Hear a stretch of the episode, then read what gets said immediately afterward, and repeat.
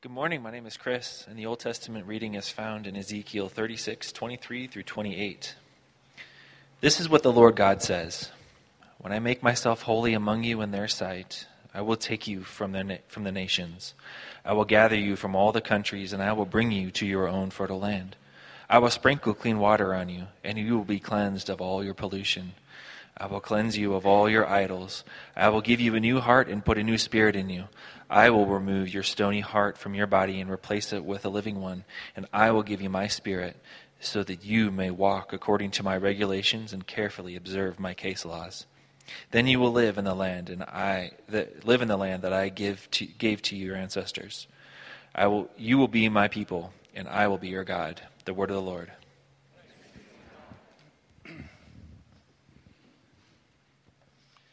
Morning, my name is Casey Converse, and the New Testament reading is found in Romans 12, 1 through 3. So, brothers and sisters, because of God's mercies, I encourage you to present your bodies as a living sacrifice that is holy and pleasing to God. This is your appropriate priestly service. Don't be conformed to the patterns of this world, but be transformed by the renewing of your minds, so that you can figure out what God's will is what is good and pleasing and mature. Because of the grace that God gave me, I can say to each one of you, don't think of yourself more highly than you ought to think. Instead, be reasonable, since God has measured out a portion of faith to each one of you. The word of the Lord.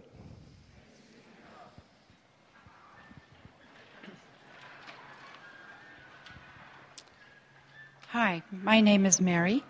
Thank you for standing for the gospel reading found in John 15, verses 4 through 8. Remain in me, and I will remain in you. A branch can't produce fruit by itself, but must remain in the vine. Likewise, you can't produce fruit unless you remain in me. I am the vine. You are the branches. If you remain in me and I in you, then you will produce much fruit. Without me, you can't do anything. If you don't remain in me, you will be like a branch that is thrown out and dries up. Those branches are gathered up, thrown into a fire, and burned. If you remain in me and my words remain in you, ask for whatever you want, and it will be done for you. My Father is glorified when you produce much fruit and in this way prove that you are my disciples. The gospel of the Lord. Praise be to our Lord Christ. Please remain standing as we pray. Gracious Father, in the name of your Son Jesus, we ask that we would be aware of your Holy Spirit at work in our midst, and that through your Holy Spirit we would remain in you, that we might produce the kind of fruit that displays to the world that we have been redeemed by your Son. We love you and we thank you in Jesus' name. Amen. Well, good morning, New Life Downtown. My name is Jason Jackson. I'm one of the pastors here at New Life Downtown. I just came on staff uh, in January, so if I haven't gotten a chance to meet you yet, I look forward to doing so uh, sometime soon. As Evan said earlier, if you're visiting with us this morning, we're absolutely delighted that you're here. And our prayer is that you would encounter the presence of the living Christ at work in our midst in a way that uh, brings about transformation in your own life. We are in the eighth and final week of a series on the Holy Spirit that we've called The Holy Who. And we're concluding that series today with the end of this season of ordinary time or epiphany before we launch into a series on the I am statements in John for the season of Lent. But so far in this series, we've covered a lot of ground. We began the very first week talking about what the creed, what this ancient statement of faith says about the Holy Spirit, Him being the Lord and the giver of life. Then we spent a week talking about what Jesus says about the Holy Spirit, looking at some passages in John. Uh, we spent a week talking about how the Spirit empowers us to witness to God's inbreaking kingdom in the world. Spent a couple of weeks talking about the Spirit at work in worship, uh, particularly this idea of spiritual gifts. And then spend another week talking about how the Spirit dwells in us as a community and what that really means for us to be a, new temple. And then last week, if you didn't get a chance to hear Pastor Glenn's message, it was absolutely phenomenal. I encourage you to go and listen to it on our podcast. He began a conversation about how the Spirit empowers us to live in right relationship with God and right relationship with one another. It's oftentimes a forgotten aspect of the work of the Spirit that one of the things that the Spirit does, that the Spirit works inside of us to reorder our desires and transform our behaviors that we might live in a way that looks like Jesus. And so he started that conversation and he said that the really beautiful part about the Holy Spirit's work is that the Spirit is the one who's in charge of both the process and the progress in our lives. And we're invited to participate with what he's doing. It's the spirit that works on the inside so we might look different on the outside. And this morning we're going to pick up on that conversation and talk about how do we participate? How is it that we come alongside or cooperate what the spirit is doing in our lives so that we might actually be changed and transformed? How is it that what how is it that we come alongside, participate and join in his work? What really is our role in the spirit's formation? What is our role in spiritual formation? And so we're going to begin there and kind of talk through that today. But as I was thinking about this sermon, I was reminded a little bit of a couple years ago. Uh, my wife and I thought it was a really good time to teach our oldest daughter how to ride her bicycle. Right? A, we were so excited. It's like, okay, she's now uh, five and a half years old, six years old. She's been riding, you know, with the training wheels. So it seems like it's time for her to really be to start cruising. And so we went on Craigslist and we found a new bicycle and we got it all fixed up and taken care of. And as a dad, I'm starting to get really excited. Like, I'm going to teach my daughter how to ride her bike. And this is, this is going to be so fun. It's going to be some daddy daughter bonding time. This is just going to be easy. I'm going to do this she's going to do this, and like it'll be done in a day. Right? This was my thought. Uh, so we got it all done. We got taken care of. We got Cora on the bike, and it didn't go so well. it was a horrible failure. I think we would just, after the first day, just said, okay, let's just take a break. Tried the second day, and here we were at the end of the second day. My wife or my, my daughter is on the driveway just in tears. She's like, Dad, I can't do it, and I don't want to try. Like, I'm just done. And I'm just crushed as a dad. I'm like, I, I have failed. I can't even teach my daughter how to ride a bicycle. And so I, I, got to work the next day and I was talking to a coworker and she asked, she said, So how's the bike riding going? I was like, It's going awful. And I told her, it's like, you know, which Cora gets on the bike and I hold on to her and there's a lot of this, you know, and this, and she just can't find her balance. She can't really get any momentum. Like she knows how to pedal, she knows how to sit on the bike, but this is all we're getting. And I don't know what to do. I'm standing alongside of her, I'm holding the, I'm doing everything I can. And she just looked at me, she's like, well, Jason, just tell her to look up. What? It can't, really, it can't be that simple. She says, no, really, if you just tell her to look at something in the distance, change her focus, she'll be able to find her, her balance and really go. I'm like, okay, I'm willing to try anything.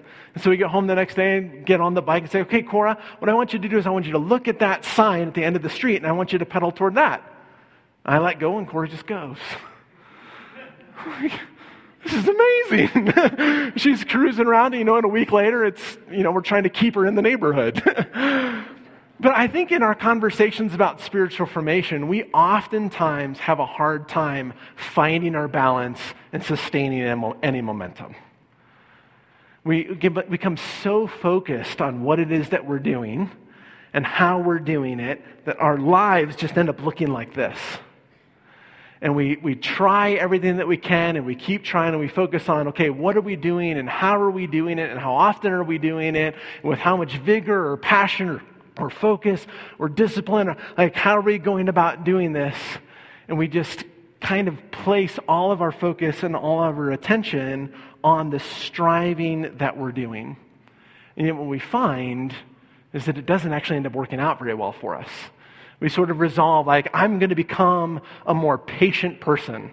And so we start doing things like finding the longest line in the grocery store to stand in. like at Costco, that's in a half an hour of your time. And you just stand there like, I'm going to learn how to be patient. I'm going to be a more patient person. We start doing all of these things. And then it comes time for to leave for church and your kids don't put their pants on. and all of a sudden, this whole other thing comes out of us. Or a coworker doesn't meet a deadline. And all of that work that we've done for patience just seems to be lost in a moment. Or we realize, like, I just, I'm kind of a stingy person. I'm not really that generous. And so we decide, hey, I'm going to become more generous this year. So instead of giving 10%, I'm going to give 12. And we, we put in all these practices and we, we start to say, okay, here's what I'm going to do to be more generous. And then what we find, we're still clutching on to that, the rest of the money as tightly as we did before. And rather than being open handed people, we're still tight fisted. We may be giving a larger percentage, but really our hearts are kind of still the same. Or we decide, I'm going to be more diligent or more faithful in something. We start putting these practices in place to be more diligent, and then our roommate asks us to binge watch a show on Netflix, and there goes a week. and we've lost all of our rhythm and momentum. And I think inevitably, when we talk a lot about spiritual formation in our lives, we find ourselves crying in the driveway we find ourselves with skinned knees and bruised egos, feeling defeated, and it just didn't work. And at that point, we either go all karate kid on our bike and throw it in the dumpster, or we just think, oh, really, what I need to do is I just need to try harder. I just need to grit my teeth and keep doing it and keep doing it and keep doing it. And eventually, it will all work out. But I think what we really desperately need is a change of focus when he is talking about spiritual formation in his letter to the church in Rome, Paul writes about spiritual formation this way. He begins this section, he says, So, brothers and sisters, because of God's mercies, I encourage you to present your bodies as a living sacrifice that is holy and pleasing to God. This is your appropriate of service. Don't be conformed to the patterns of this world, but be transformed by the renewing of your minds, so that you might figure out what God's will is, what is good and pleasing, what is good and pleasing and mature. And his very opening line, as he begins to get into this discourse about what it means to live as followers of Jesus, Paul refers to God's mercy. Before he says anything else, he references the mercy of God. And it's really a reference back to the previous 11 chapters of the letter in Romans 1 through 11, this is what Paul is setting up. He's setting up an entire conversation about how it is that God has shown his mercy to us. He begins by talking about how from the beginning of time, the Creator has made himself known to us through the created world. And yet we as people have rebelled against him, rebelled against his design, gone against the grain of the universe, and found ourselves in places of utter depravity and despair. And yet, while we were still sinners, while we were still sinners, while before we had done anything at all, God showed his love for us in this that he sent his son, Jesus Christ, to, to live, to suffer, to die on our place, and to be raised again. And he sent his Holy Spirit. God had mercy on us and made it possible for us to be rescued, restored, renewed, and redeemed through the work of Christ on the cross and the resurrection and through the indwelling of the Spirit. Everything else that Paul is going to say stems from this perspective, from this focus. It's because of God's mercy. The Greek text actually says it's by God's mercy or it's through God's mercy. It's through God's mercy that genuine and lasting change is possible. Not through our striving, but through God's mercy. See, spiritual formation is only possible by and through the mercy of God. It begins with recognizing what God has already done and who we already are in Christ. What God has already done and who we already are in Christ. So the focal point of spiritual formation is on what God has done in and through Jesus and what he's continuing to do in our lives through the Spirit. And the process of formation then is becoming who we already are in Christ. It's becoming who He's already made us to be. It's about learning how to live our lives in our new identity, living in line with what God has already done. When I was a kid, uh, my family was just kind of a strange family. Um, but one of the things that was sort of core to who we were as an identity as a family is that we wrestled instead of playing basketball, and we went to study hall instead of doing choir and band. It's what like all of my brothers did. It's what I did. It was what we were told to do. And I remember having conversations like, "Hey, Dad, why is it that we don't play basketball?" Like, why do we wrestle instead of play basketball? Why do we wear those suits instead of going on the court? And he's like, well, because you're a Jackson. Okay. Like, Dad, why, why can't I do band or choir? Why do I have to go to, to study hall? Like, maybe I want to, like, learn how to sing. Maybe that would be helpful for me at some point in my life. it's like, we don't do that. You're a Jackson. Okay, and it, this was the only conversation that we ever had was you are a Jackson, so therefore you don't you do certain things or you don't do certain things simply because of your last name. Unfortunately, this is primarily about trivial things, right? Uh, and I wish most of them were reversed. It would have been really helpful for me to learn a musical instrument at some point along the way. But I think that there is a basic idea that was present in my, in my house, which was that our identity in some way shaped our behavior. Who we were determined how we lived.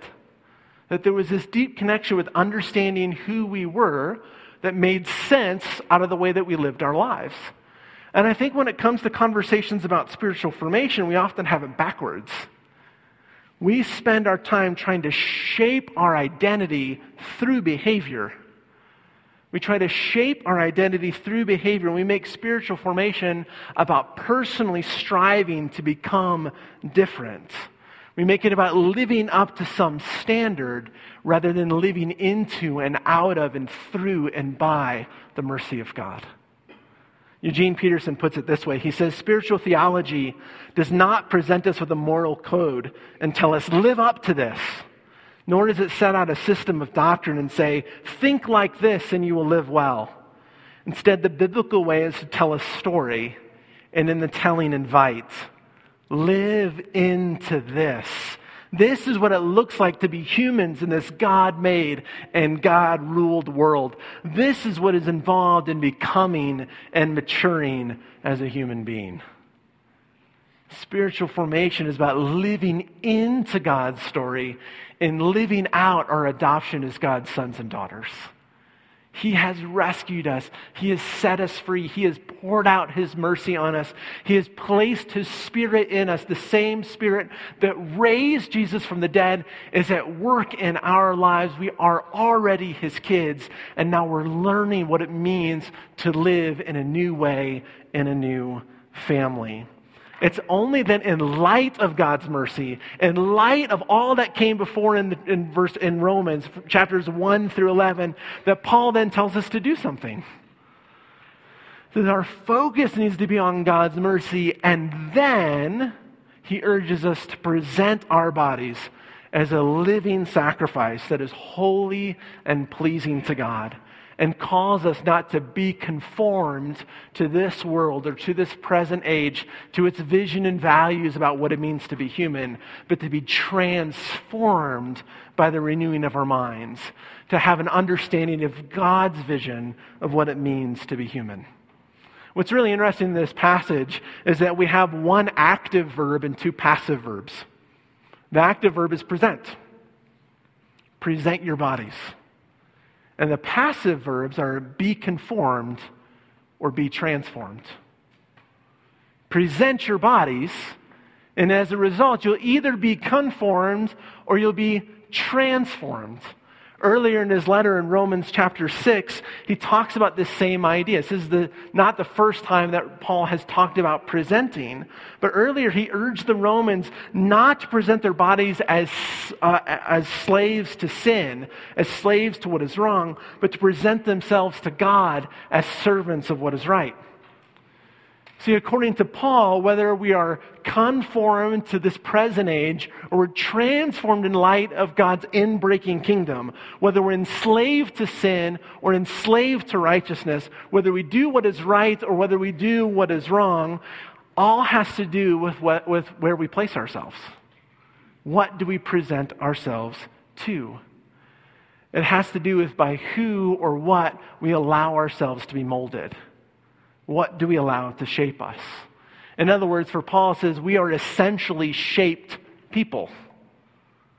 We are shaped, either we're squeezed by the powers of this present age into its understanding, its perspective, its view of what it means to be people, or we're transformed, reshaped, renewed into the image and likeness of Jesus by the Holy Spirit.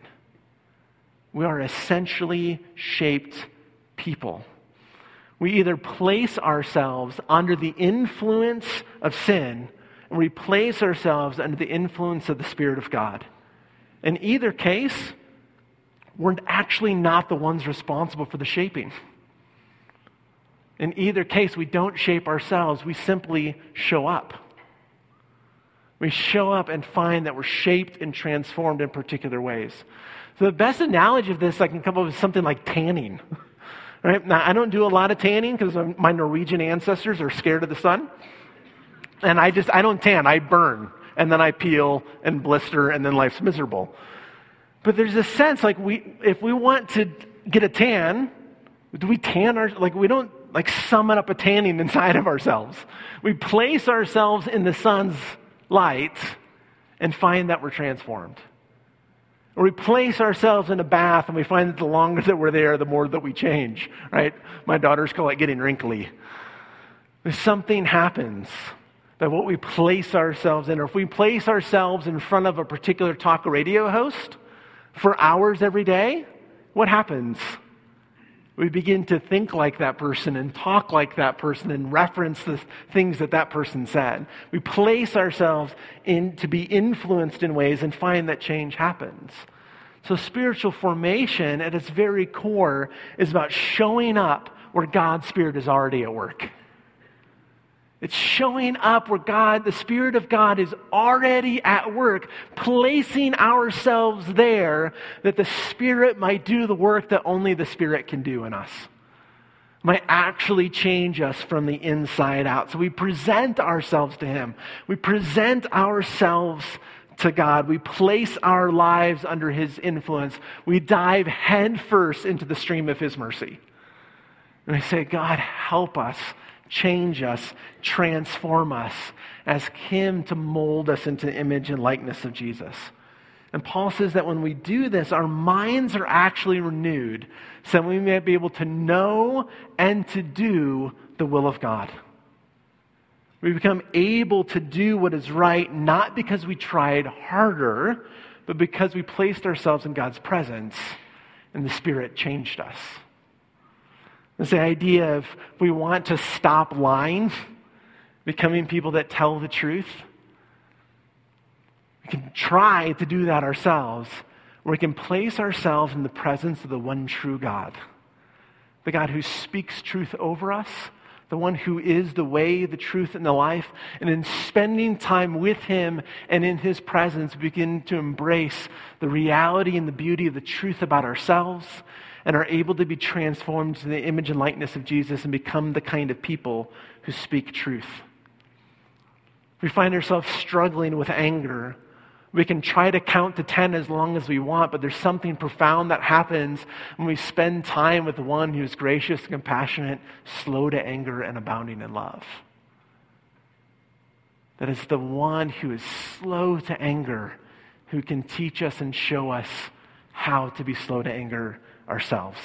We find ourselves struggling with some sort of laziness or lack of energy. It's spending time with the creative, industrious God that can inspire things inside of us and call us out of that place and give us a vision for what it means to work well in the world.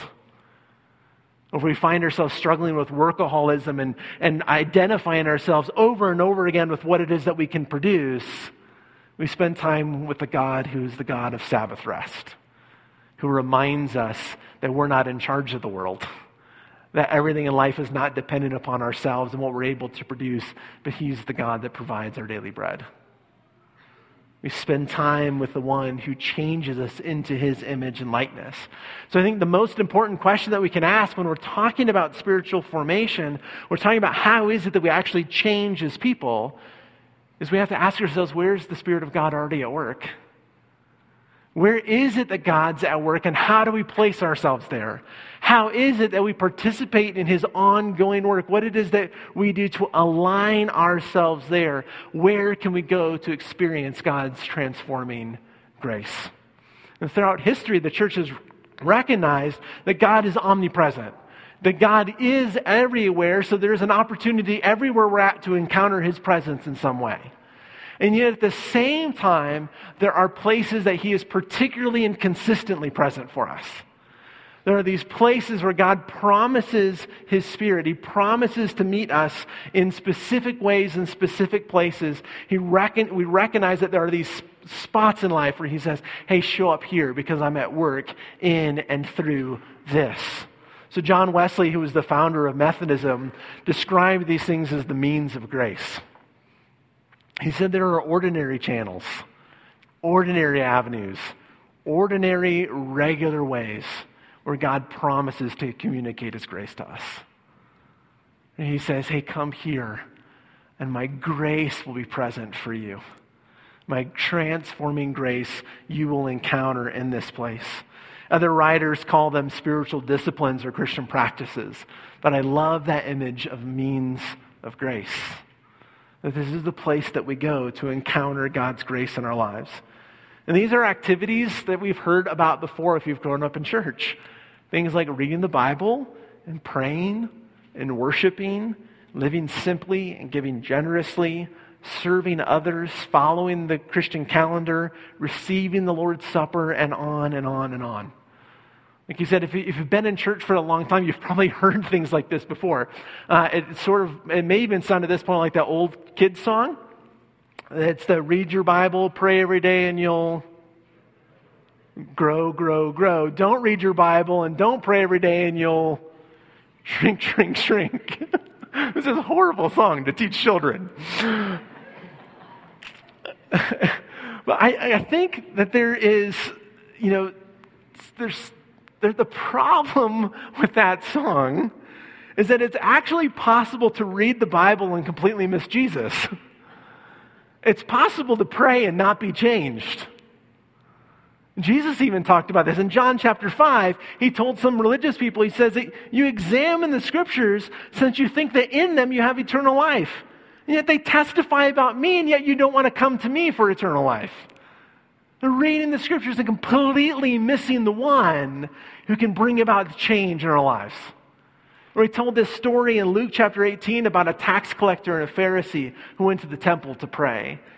He said the Pharisee stood by himself and was praying, God, I thank you that I'm not like other people. That I'm not like thieves and rogues and adulterers or even that tax collector over there. I fast twice a week and I give a tenth of all of my income. Look how great I am.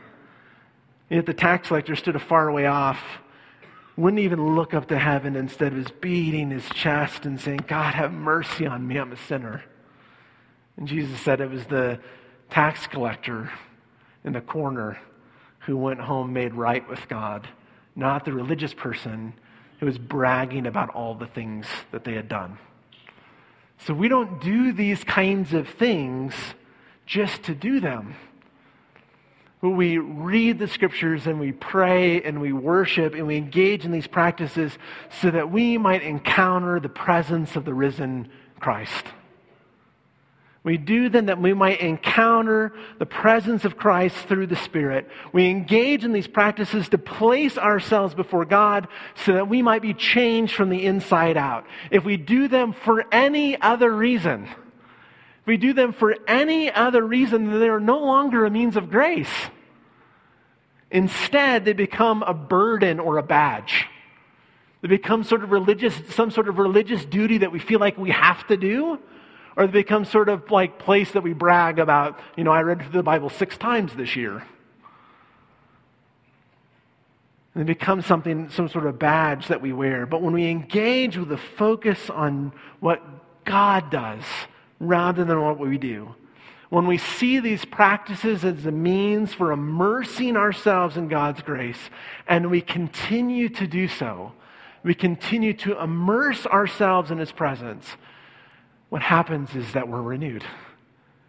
We are changed. We are transformed. We are made into the image and likeness of Jesus. So when we come to the scriptures, we read not just to read, but we read so that we might encounter the work of God in the world. We read that we might encounter the Spirit. We immerse ourselves in the story that God is telling and remember who we are, remember the part that we play, remember the invitation that's coming, and find that the more that we read, the more that this story becomes our story. And we pray, we pray, and we come to the Father and we say, Our Father. We remind ourselves that we're His kids. And we come into that relationship as those who've been adopted as His sons and daughters. And we pray that His kingdom would come and His will would be done. And the more that we pray, we find that it begins to happen, that the Spirit makes His kingdom our desire. We ask that He would give us our daily bread, and we find that the more that we pray and ask Him to do that, the more we find ourselves becoming content with what it is that we have, with today's provision. We come to things like the Christian calendar, and we don't do them just so that we might, you know, follow along in some way that people have done in the past, but we do them because we say this is a way in which we can take our lives, our calendars, our time, and place them in Jesus' presence. And we can reorder our days around thinking about the life of Jesus and find that as we reorder our days, He reorders us in ways that we never thought were possible. The reason that we serve our church and our city and our world is because we recognize that Jesus says that as you did for the least of these, you did unto me. That when we go and we serve kids in the children's ministry, we serve guests at Guest Central, we serve one another in here, we find that we actually encounter the presence of Jesus in the other person. That when we serve our city and we find ways to partner with like Lutheran, uh, Re- Lutheran services and help refugees, that we encounter Jesus in the other. That we help with the Springs Rescue Mission, we encounter Jesus in the marginalized. And oftentimes, we are the ones who are most changed because we're encountering the presence of Jesus through service. And the same thing is true then when we come to the table. That the table is not just something that we do every single week. But as Pastor Glenn talks about every time that we come to this point in the service, that the table is a place of remembrance and encounter and anticipation. So, as the worship team comes forward, this is what it is that we're doing. We're coming to this table and we are remembering God's mercy. We're placing our focus on the mercy of God and recognizing that true change in our lives is only possible by and through the mercy of God. And then we come recognizing that this is also a place of encounter. Throughout history, the church has debated about how Jesus is present at the table. And a lot of traditions will even place an emphasis on how the presence of God transforms the bread and the wine. I think the real mystery and the, re- and the real beauty of the table is not how the elements are transformed, but by how we are. How it is that we come to this place and we encounter Jesus. That he promises his grace here. And it's his grace and his presence that begin to transform us as we continually uh, come and we continually immerse ourselves. And we come also with anticipation as we look forward to that day when Christ comes again in final victory. We feast at his heavenly banquet, and we are totally and utterly and completely set free, completely transformed. So, as we prepare to come to the table, let's pray.